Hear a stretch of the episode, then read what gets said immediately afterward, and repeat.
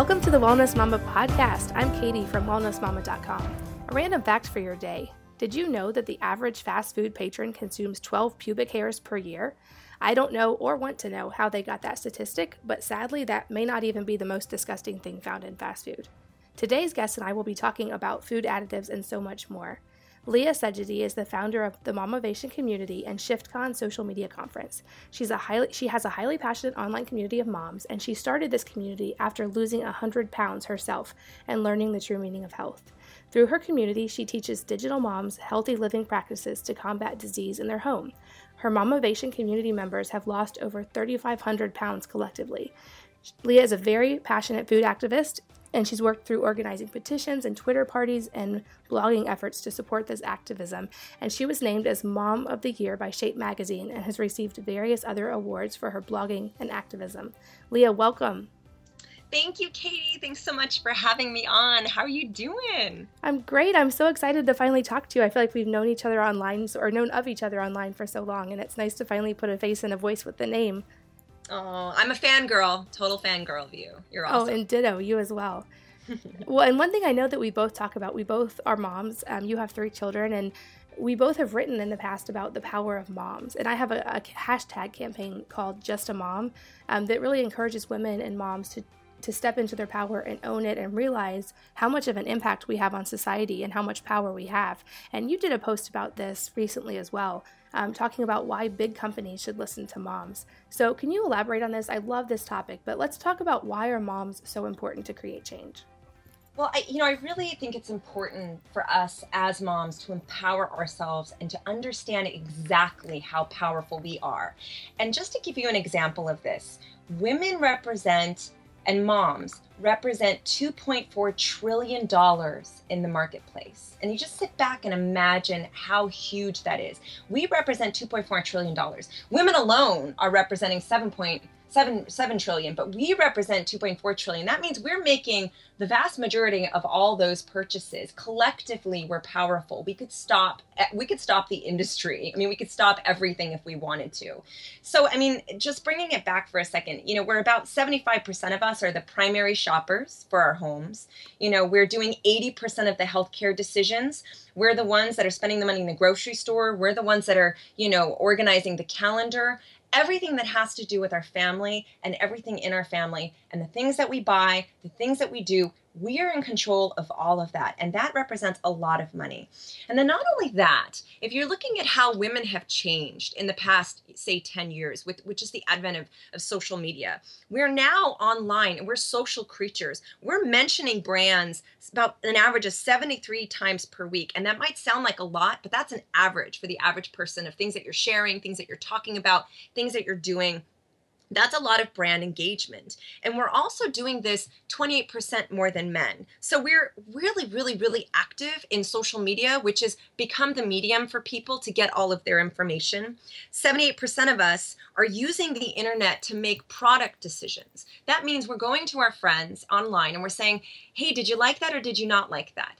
We're no longer owned by the radio and the television in a one way communication form. Now everything is two way. We're engaging with each other, we're talking with each other. It's pretty much all word of mouth. And women are making 58% of all those online purchases. So if you just look at our the the marketing potential of who we are, how we are in the marketplace, kind of what kind of target audience we are, what kind of a monster we are, you know, just empowering ourselves to understand that. That is where we get our power. It's because we're in control of everything. We're social beings, we're on the internet, we're chatting, we're encouraging, we're finding the information. So it, it, it comes down to that. And if we could only, you know what I'm saying, if we organized ourselves in a way we can impact everything. I mean, moms have organized petitions, um, online activism to do things to create all kinds of change. And and you only have to turn on the internet and, and look in social media just for a couple of minutes just to see what kind of impact we've had recently. I mean, I think it was just a couple days ago that Taco Bell and Pizza Hut just said that they were going to take out artificial additives and preservatives and high, uh, high fructose corn syrup and you know things like that from their food. These are fast food companies we're talking about. You know, like you go to fast food, you don't think you're getting healthy food, but even these companies that are selling unhealthy food are going, "Oh my gosh, what are we going to do?" this is all the impact and the power of moms. And it's how we are. We're literally a powerhouse to create change in the marketplace. And it's so exciting to be part of this. And it's so exciting to be a leader and, and a helper and an organizer and, and just in working with these issues. I'm I just I just love what I do for a living. Yeah, that's awesome. And I absolutely agree. I feel like moms are especially powerful too because we have the motivation of our children. Because, like, for me, my own story was that I um, really pushed myself too hard in high school and college and didn't sleep and had too much stress and ate horrible, which is like the perfect way to create health problems. And once I had a child, like I already knew I needed to fix things for me, but once I had a, a child and read what the future was going to be for my child's generation, it was like the mama lion in me came out. And I got such a passion to help change that because really, yeah, all of us as moms, we don't want our children to face the future that they could have if, if all of this continued as it was going. Um, so I agree. I think we're just a very, very powerful group. And especially if we, as we more and more unite on these different um, topics to change them, I think we have so much power. It's amazing. And I think you're what you're saying to me is you're saying that you changed based on wanting to provide something better for your children. And what you're saying to me is exactly what like 99.9% of, you know, moms feel out there. Once we start having children and our lives change and our priorities change, all of a sudden we do things differently. You know, we eat healthier, we live better, we do all these things to protect them and to do things for them. And a little bit about my own story of my weight loss. Um, I started off as a size 22, and I was a big girl my entire life. In fact, I think at you know the age of nine, I weighed 120 pounds, you know, or 125 pounds, which is which is a really big nine year old. Um, and so, you know, spending my whole life overweight um, to that extent um, was it was really um, hard on me emotionally. And when I finally had my first son, and I thought about what it was that I wanted to do for my son and, and and what kind of a mom I wanted to be, I what I the only thing that I could feel in my heart was that I didn't want them to deal with the societal emotional impact that I had, you know, things to my health and my emotional well-being and how people treated me in school and all of those things. And that is what sparked my weight loss. It wasn't anything to do with me that I wanted to look better, I wanted to feel better. It had nothing to do with me. It had everything to do with role modeling behavior and wanting better for my kids. And it came from a very different part of my soul and my heart. And it reflects everything that you said where you changed your the health in your life and things about you because you wanted things that are better for your kids. And I think that's really where the power of moms the, the basis of it comes. We are that mother lion. We are collectively, we care for our kids and we want a better community. And that's all we want. And to hell with everybody. Let's push them over and get rid of them. You know what I mean? Because you're not getting in the way of our kids. And um, it's powerful. And, you know, we would, any mom would, would just very easily toss their child aside and stand in front of that train and take the train, right? Or lift a car and have this amazing strength. And every single one of us has that inside of us, and every single one of us can impact change on a really big level. Yeah, absolutely. I've always said that that having your first child, it's like awakening a sleeping giant in you, like a part of you you didn't even know existed. And I think I think if we just like you said, unite that power, we really can create change almost overnight.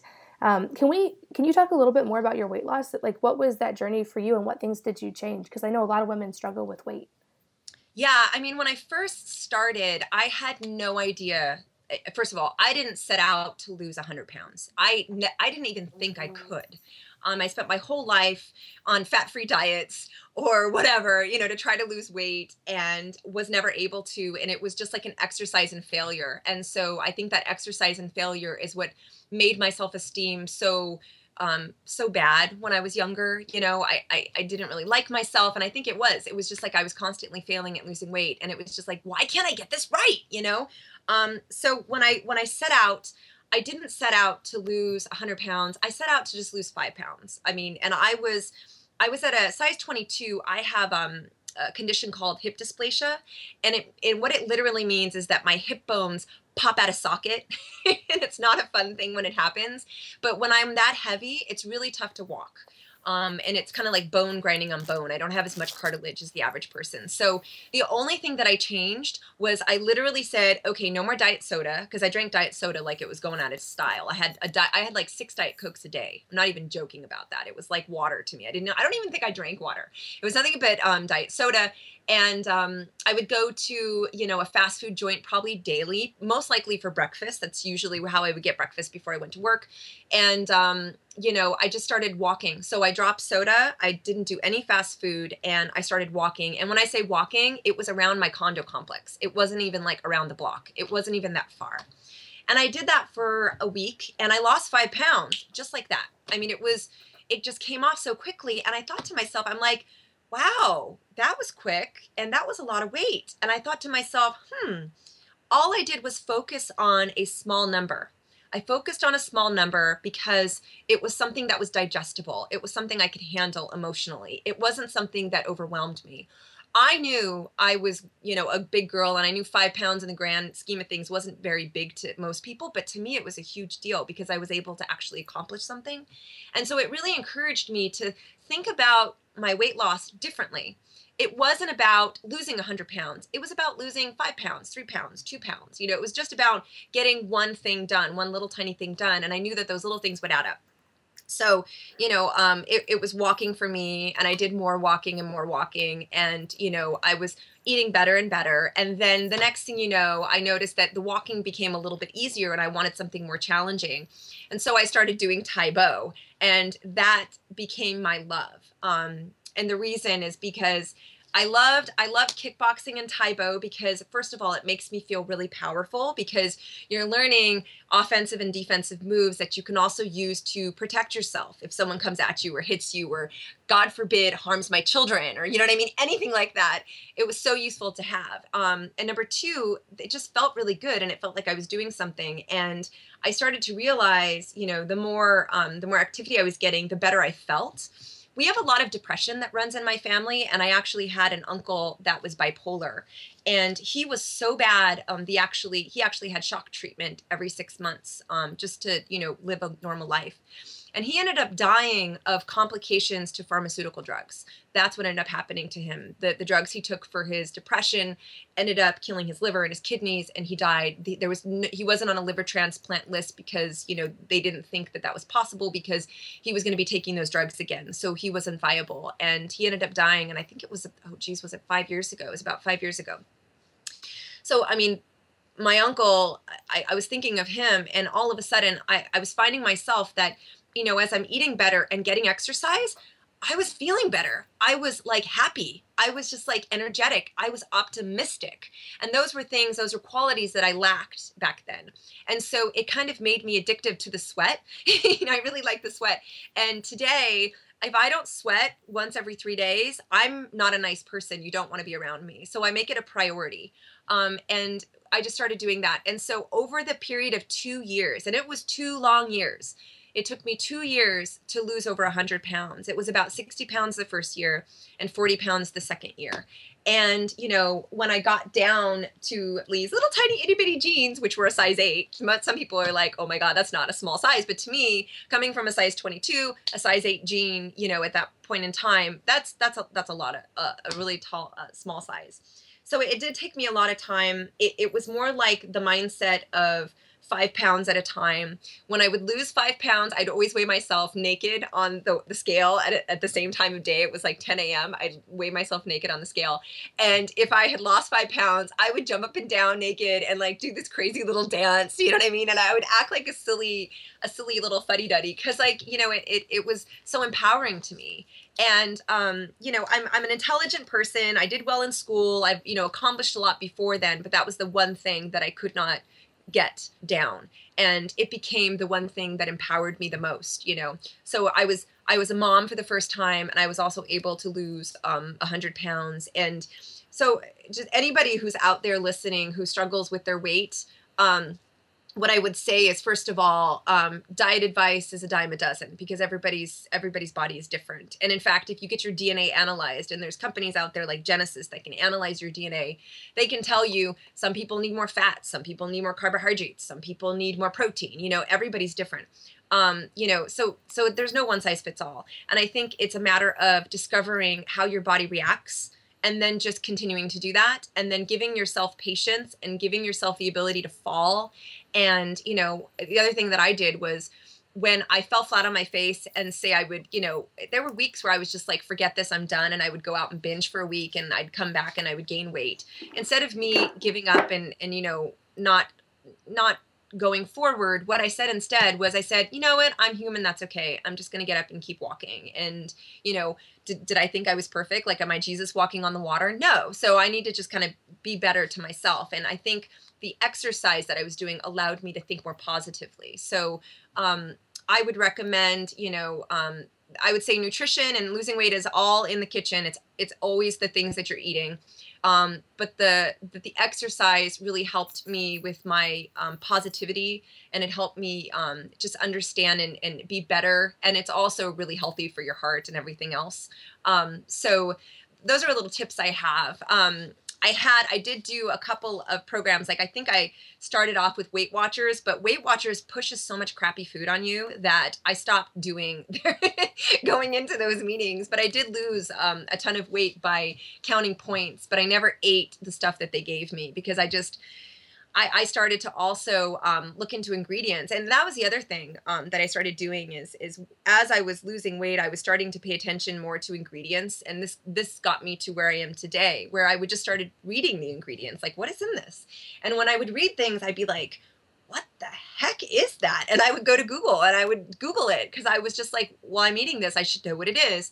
And I was dumbfounded by, you know, how many things that I was eating that had petroleum in it. You know what I mean? Like coal tar. That's from the ground, like way down, miles down there. You know, like I, I, I was just floored finding out the ingredients that was in the food supply that I was eating that I thought was quote unquote healthy because the fitness and weight loss industry was pushing it, you know? And that was another thing where I kind of didn't I didn't fit in with those fitness weight loss people because it was like, but you're pushing this and this has high fructose corn syrup in it and it's like enriched flour and it's got all this stuff in it that that can't be good for me. And I didn't know as much as I know now, but I instinctively understood that if I put stuff in my body that was not natural, my body probably didn't know what it was and it probably wasn't reacting the way I wanted it to. So that also helped me get to where I am today, where I become a full blown food activist because by focusing on my nutrition, I started learning about what it was and the dangers of, of what could happen with when you spend years and years of your life eating things that are, you know, not good for you. Um, but you know, again, if I were to give anyone advice, I'm assuming that the people that are listening to this podcast are pretty much already into healthy food. But if they're not, I would really encourage you, number one, to be patient with yourself and to kind of take it a little bit at a time and five pounds at a time. But number two, start looking into the ingredients and what you're eating and become like an investigative reporter. You know, Google these ingredients, find out where they are, where they come from. Ask yourself, why are you eating them and why are they in the food I'm eating? And are they of any benefit to you?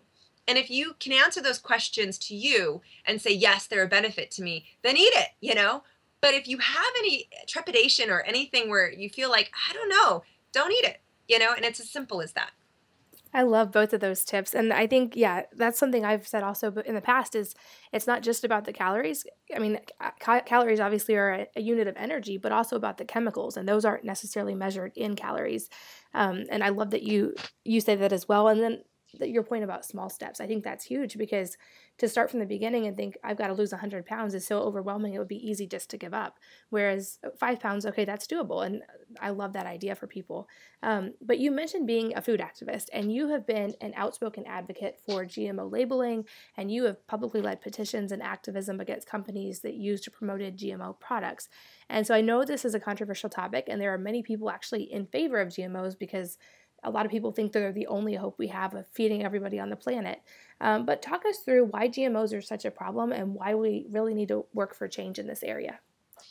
Well, you know, the problem with GMOs is there's really no direct benefit to the consumer. And, and that's what it boils down to.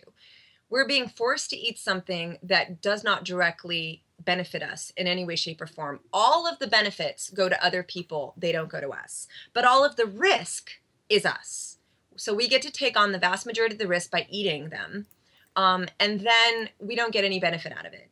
And then they're not labeling it. So it's kind of like you look at that and you're like, wait a minute, you know, it, it's one thing to have pharma in pharma, It's another thing to have pharma in food. And that's kind of how I look at it. They've taken food and they've created it into like a pharmaceutical drug or something that only happens in a lab or something that, that can't happen in nature. And they're not labeling it. They're not telling us about it. And then they're they're then they're looking at us like, "Wait a minute, you're just a dumb mom." No, I'm sorry, but I don't I want this stuff labeled because I want to know. I want to know if it's in my food. So, I mean, part of the problems that we have here is, you know, it's the unknown risks. But what we, there's a lot of things that we don't know about genetically modified ingredients, and that's part of the problem. We don't know. We don't know. There's not enough independent research. A lot of the research that we have is corporate research. And I'm a mom, I don't like corporate research. I want independent stuff. I want to know that, you know, if a scientist is doing something, he doesn't have an ulterior motive. And right now, I don't feel like we have that out there. And that's just my opinion. But if you look at what we do know, the things that we do really know, we know that GE crops have increased herbicide use. And what that is, is you know herbicide is is we're mostly talking about monsanto's roundup. And so roundup is one of those things you know you can get it at lowes you can get it at home depot you buy it and it kills weeds. And we all know what it is. But so this is where 78% of gmo crops have been manufactured so that they can withstand heavy uses and heavy doses of an ingredient called glyphosate. And glyphosate is the active ingredient in Roundup. So when I say glyphosate, just think Monsanto's Roundup. It's, you know, it's it's the same thing. So they've been engineered to withstand heavy doses of this stuff. And it's increased. So from we know from like 1996 to 2012, we know that it's increased 527 million pounds more. That's how much it has increased in farmlands, in our food supply. 527 million pounds. Glyphosate is found in the air, it's found in the water, it's found in our food. In fact, the US Geological Survey, they did a survey and they found that 60 to 60 to 100% of our rainwater in the Midwest farming communities contains glyphosate. It's literally raining toxic herbicides in the farm community in the Midwest, literally raining it. It's coming down on us. They've also found glyphosate in umbilical cords, in breast milk, in urine. They found it in everybody. And so the question is well, okay, so you're forcing us to eat this stuff because you're not labeling it, right? We don't get a choice. And, and now it's in everything. It's in umbilical cords. That means it's inside babies before they're even born. So babies are becoming pre polluted with this stuff we don't know a lot about it. We don't know what's going on and they're not labeling it. So there's the there's the GMO crops that are herbicide resistant and then there's the other crops and those that's a corn.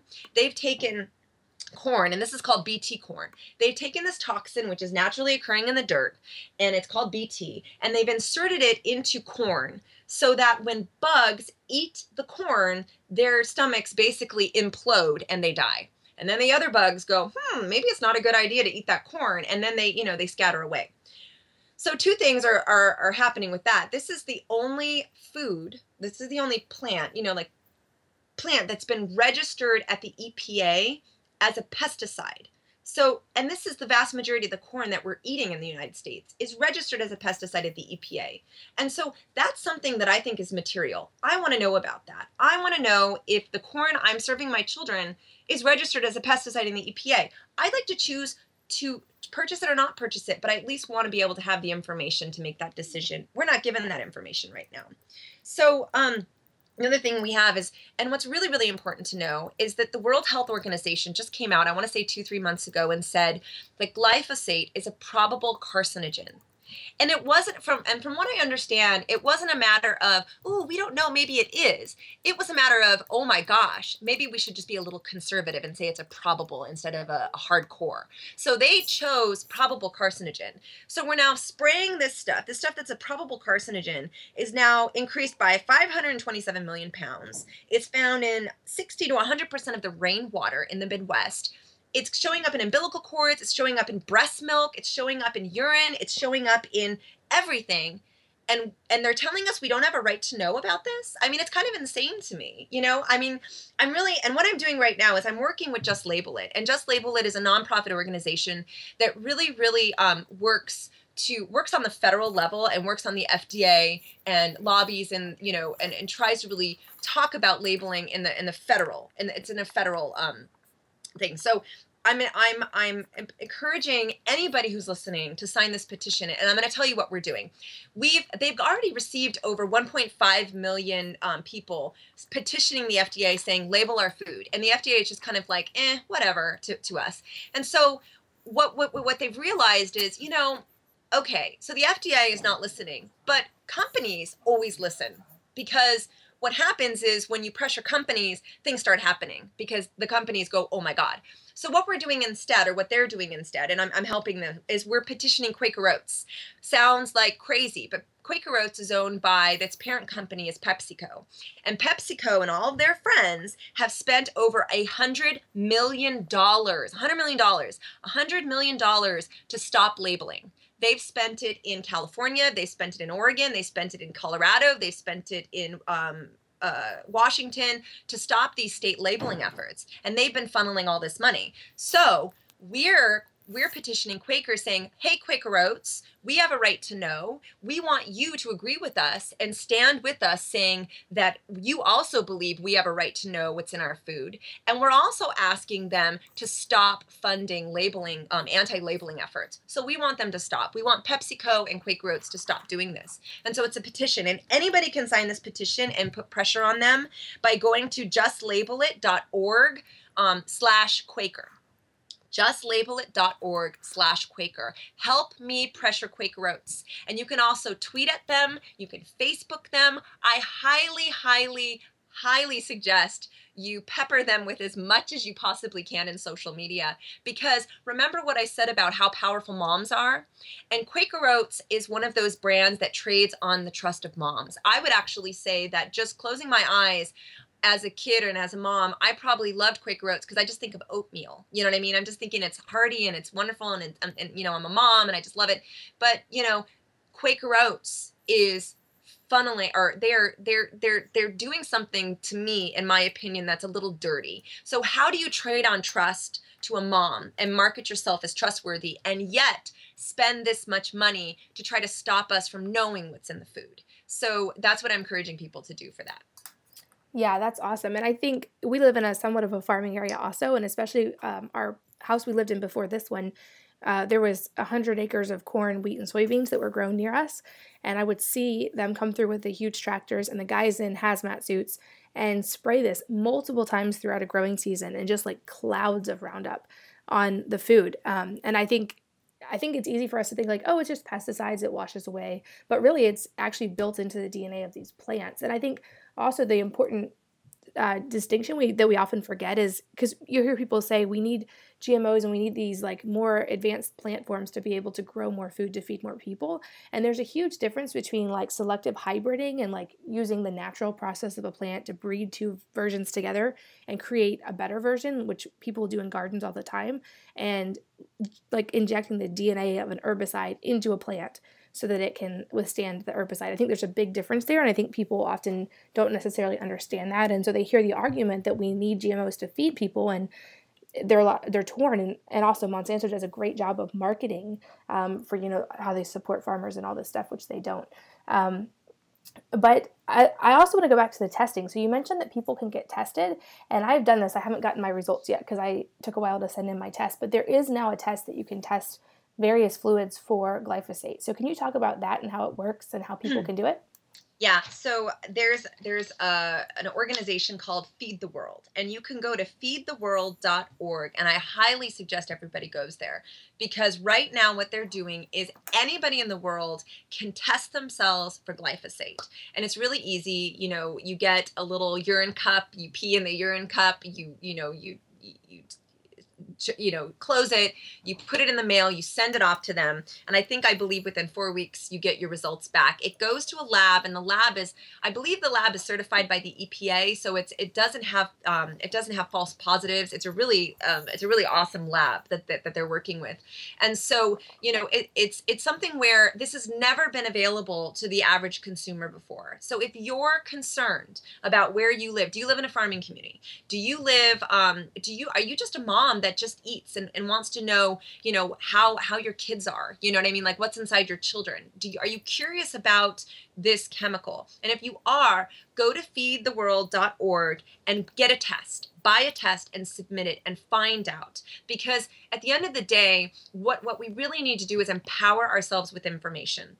And if you have information, then what you can do is take this information to your grocery store and say, hey, I tested at, you know, I don't know, a 2.5 on, you know, on the scale, and I'm getting all my food from you. What the heck is going on here? You know, we can start pressuring people with that information. And I think it's really important to have that information because, number one, you know, you know what's going on. And number two, you can share it if you want to. I would say it's you're probably more likely to share what you got than what your children have, and that's fine. Um, share it with grocery stores, share it with you know the the cities and the counties, share it with the park districts and the school districts because this is information that's material to them. Because number one, they're spraying. You know, they're spraying at schools, they're spraying in park districts, they're spraying in open spaces, they're spraying this stuff. But it's also on our food, and how much of it is is in our food. And supposedly this was never supposed to happen. We were never supposed to be able to find it in our bodies, and we are. And so I think the more of us that get tested and the more of us that have this information is is going to be is being we're going to be able to pressure the people that need to be pressured to stop more effectively.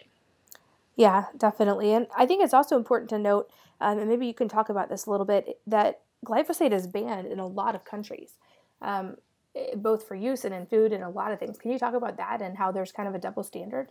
Yeah, well, we we have 64 countries around the world that are either banning or labeling GMOs. So it's the vast majority of, you know, industrialized nations are already labeling this stuff. They already know what's going on. But just recently, I'll tell you what's just recently happened.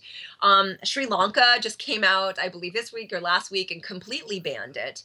Um, Bermuda is another one that's completely banned it just recently. And this is since the World Health Organization said that um, glyphosate was probably carcinogenic. This is the outfall. So it's Sri Lanka already, Bermuda. And this is the one that kind of makes me giggle a little bit, not because it's funny, but just because it's so ironic. But in Colombia, you know, that is where they have the vast majority of the cocaine plants, right? And the cocoa plants. And, you know, the US and Colombia has always had this agreement where they were going to like deforest the cocoa plants. And so they spray glyphosate in Colombia, like pretty much anywhere that they have it. And they go over with these airplanes and glyphosate bomb everything, kind of like they did with Agent Orange during Vietnam. By the way, same company, Monsanto. um, but um, so Colombia just said that they're going to stop doing this. And so people were kind of like online. I, I want to explain that the reason Colombia stopped spraying this is because there's obvious health effects there's obvious health effects that, of people that are going to be around glyphosate, that are going to be inhaling it, that are going to be, you know, touching it or, or it's in their food or in their anything. So Colombia has stopped. And, you know, I'm hearing people online that are saying, oh, now you can get glyphosate free cocaine, but you can't get glyphosate free food or you can't get it labeled, you know. And even though that's kind of funny, you know, it, it is also very ironic when you think about it that even Colombia themselves understand that this is bad for their people. And so they stopped doing it. And they've said to the United States, you know? You, you just need to sit there and just deal with it because we're done. We're done with Monsanto. We're done with glyphosate. We're not going to kill our people for you. And that's what they've said. It's, you know, it's one of those things where you know the countries countries that ban countries that you know do this they're they're being very they're being very wise because at the end of the day you don't want people to get sick these are things that have long-term implications. So these are things that you know people are getting cancer from. These are things that you know people are getting you know having infertility issues from. If you really want to go into what the problems are with glyphosate you know what do we know about roundup? What do we know about glyphosate? Well right now we know it's an endocrine disruptor. We know that it disrupts your your your you know your um your endocrine. And so you know it, those are your hormones. And so anything that you can think of that's related to your hormones like the ability to have children you know or how big your butt is you know what they don't what they know now is that things that are endocrine disruptors are also very likely to impact your weight and how much weight you gain. So therefore you know glyphosate could very well be classified as an obesogen in the near future just because it's an endocrine disruptor. The other thing we know is that it causes birth defects and it causes tumors. We already know this about glyphosate. We also know that it's something called a chelator. And so for those people that don't know what a chelator is, that binds needed metals in your body, it binds them together and removes them. So these are metals that we need like iron and magnesium and zinc. So having something inside you that's a chelator is not a little thing, it's a big deal. Um, the other thing we know is it's an antibiotic when glyphosate was first registered, it was registered as an antibiotic. It's something that kills bacteria.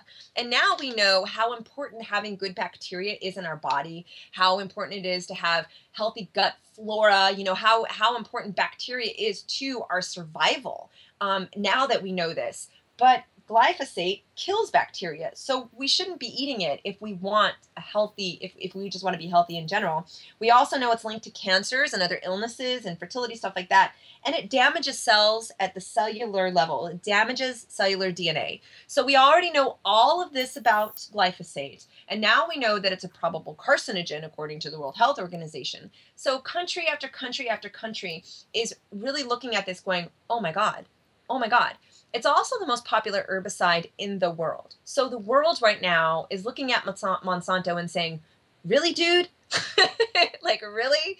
What have you been doing to us? And what have you lied to us about? Um, and I mean, if you know the the history of Monsanto, they have a reputation of not telling the truth about their products. I mean, Agent Orange, prime example. You know, DDT, perfect example. I mean, a, lot of these, um, uh, a lot of these uh, chemical compounds that they've created, they have sworn up and down, sworn up and down, will do no damage to humans, will do no damage to the environment. And then we find out years and years and years later that they were lying.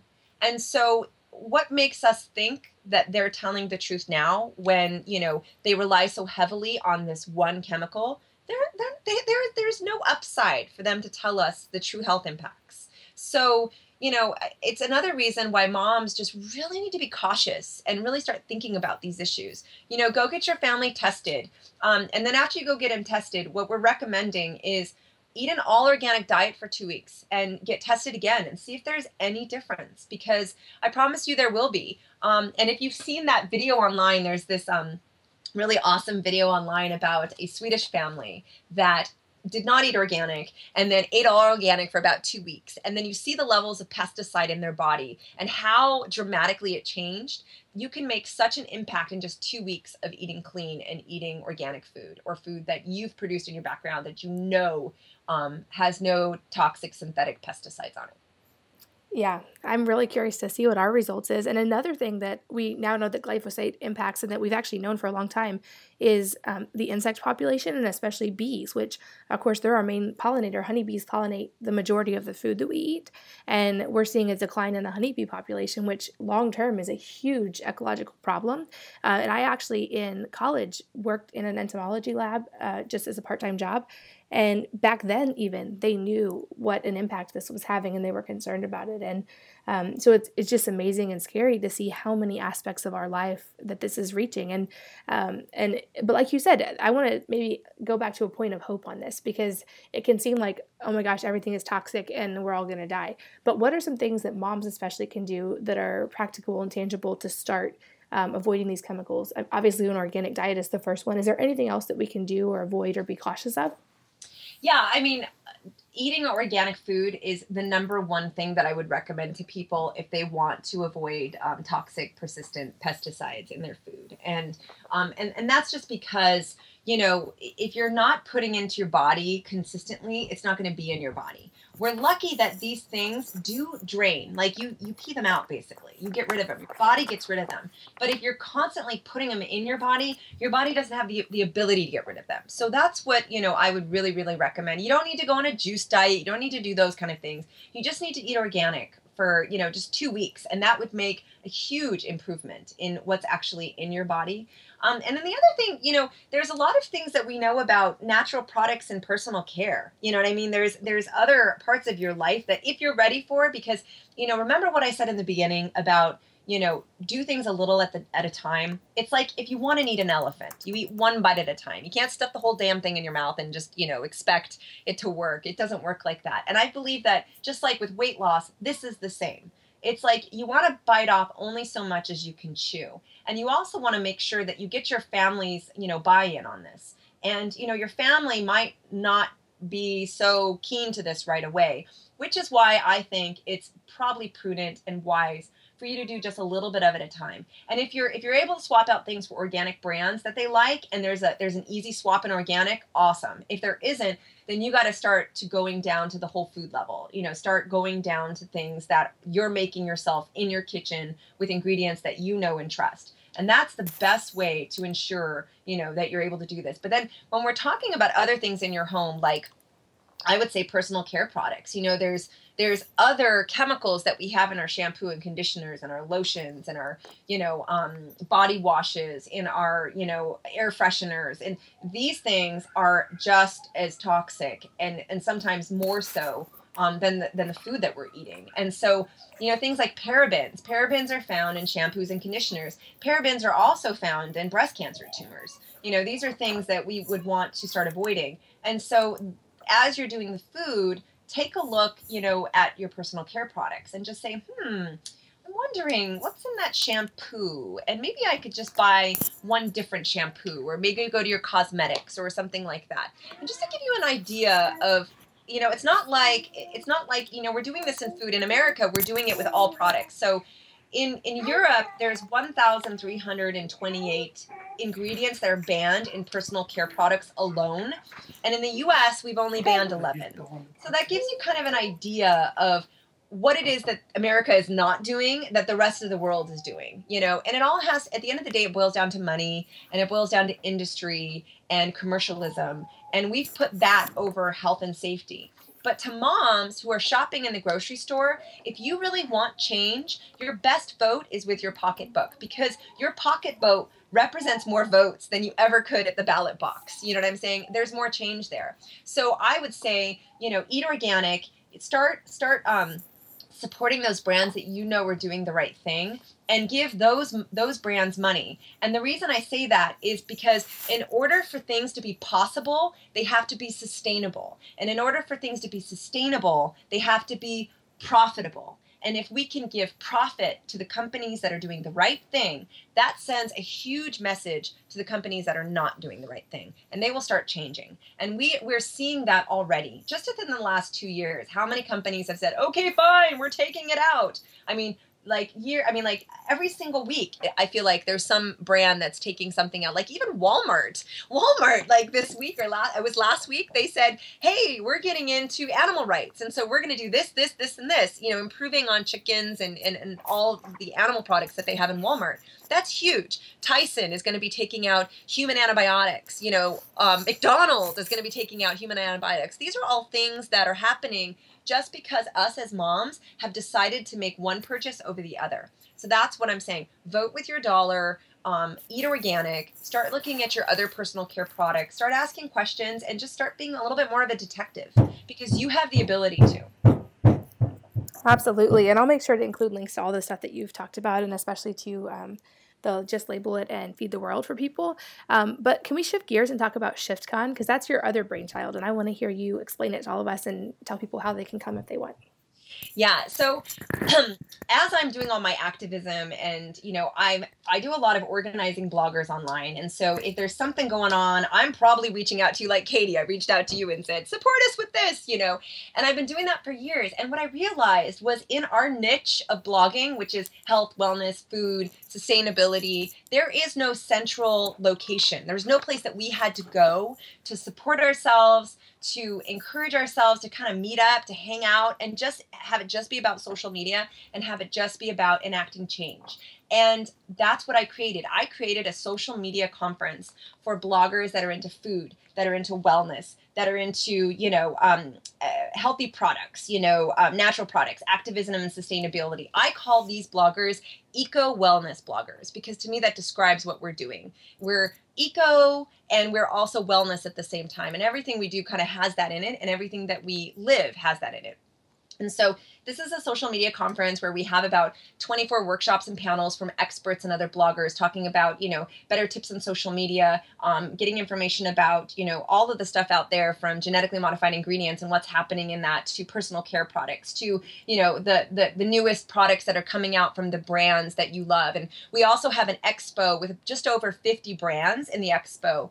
And um, so bloggers can interact with the brands that they love that mirror their values. And we have really, really really, really strict standards on who can be in here in with us and who cannot. And it's based on what are the ingredients what do you have in your product? So it's really a place where you know the eco wellness niche can come once a year sing kumbaya learn from each other learn from experts drink gm uh, drink kombucha cocktails which are awesome by the way. Um, gmo free food we provide all gmo free food which is really not easy to do but i do it um, with with the most love and care as possible. And hang out as well with um, brands and nonprofits. We're also bringing um, with us about 12 um, NGOs that work really hard in all of these um, fields that we're talking about, and all these themes, you know, like from Friends of the Earth to GMO Inside to um, the Pesticide Action Network, to Just Label It will be there. Healthy Child, Healthy World, and numerous others will be there, you know, giving us, you know, the most recent or the most up to date information on all the things that we care about.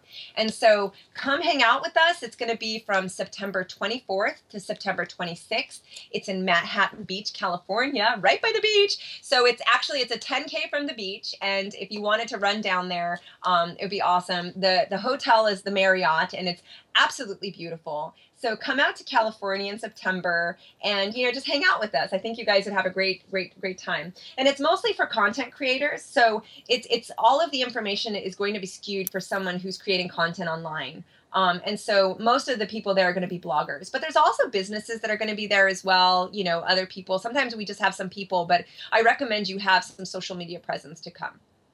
Awesome. Yeah. And I'll make sure to include that link as well. Where else can people find you online? Well, you can find me on Twitter as Bookieboo, B O O K I E B O O. You can also find me at mamavation.com. Mamavation.com is my website where we, we do disease prevention for moms. And, you know, all the information that we put out there is, you know, the latest and the greatest on everything. And um, it's food, it's personal care products, it's natural, it's, you know, it's giving you and arming you with the information that you need to live in your home um, a disease prevention type of lifestyle, and a wellness lifestyle. And you can also find us on Facebook, on you know Facebook Mamavation, and um, then I also do ShiftCon. If you want to reach ShiftCon, that's shiftconmedia.com.